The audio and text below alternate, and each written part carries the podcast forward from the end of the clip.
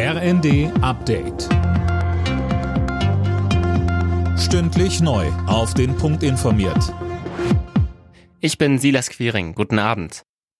Im Berliner Kanzleramt haben sich am Nachmittag Vertreter von Politik, Arbeitgebern und Gewerkschaften getroffen. Bei der konzertierten Aktion sprachen sie darüber, wie die Bürger bei all den Preisexplosionen entlastet werden können. Konkrete Ergebnisse gab es aber noch nicht. Es soll aber weitere Treffen geben. Die Teilnehmer sprachen von einem guten Auftakt. Kanzler Scholz schwor die Bevölkerung auf schwierige Zeiten ein. Er sagte, Wichtig ist mir die Botschaft, wir stehen zusammen. Und wir wollen, dass alle Bürgerinnen und Bürger gut durch diese Zeit kommen. Schülerinnen und Schüler genauso wie Rentnerinnen und Rentner, die Unternehmen genauso wie ihre Beschäftigten. Der Wiederaufbau der Ukraine nach dem russischen Angriffskrieg wird mindestens 750 Milliarden Dollar kosten. Davon geht die Regierung in Kiew aus. Finanziert werden soll das Ganze unter anderem aus beschlagnahmten Vermögen des russischen Staats und der Oligarchen, hieß es bei der Wiederaufbaukonferenz in Lugano von ukrainischer Seite.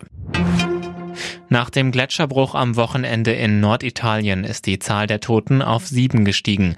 Acht Menschen waren bei dem Unglück in den Dolomiten verletzt worden, darunter ein 67-jähriger Mann und eine 58-jährige Frau aus Deutschland. Manuel Anhut berichtet. Laut Behörden werden weitere Menschen vermisst. Nach ungewöhnlich hohen Temperaturen war ein riesiges Gletscherstück abgebrochen, sodass eine Lawine aus Schnee, Eis und Gestein niederging.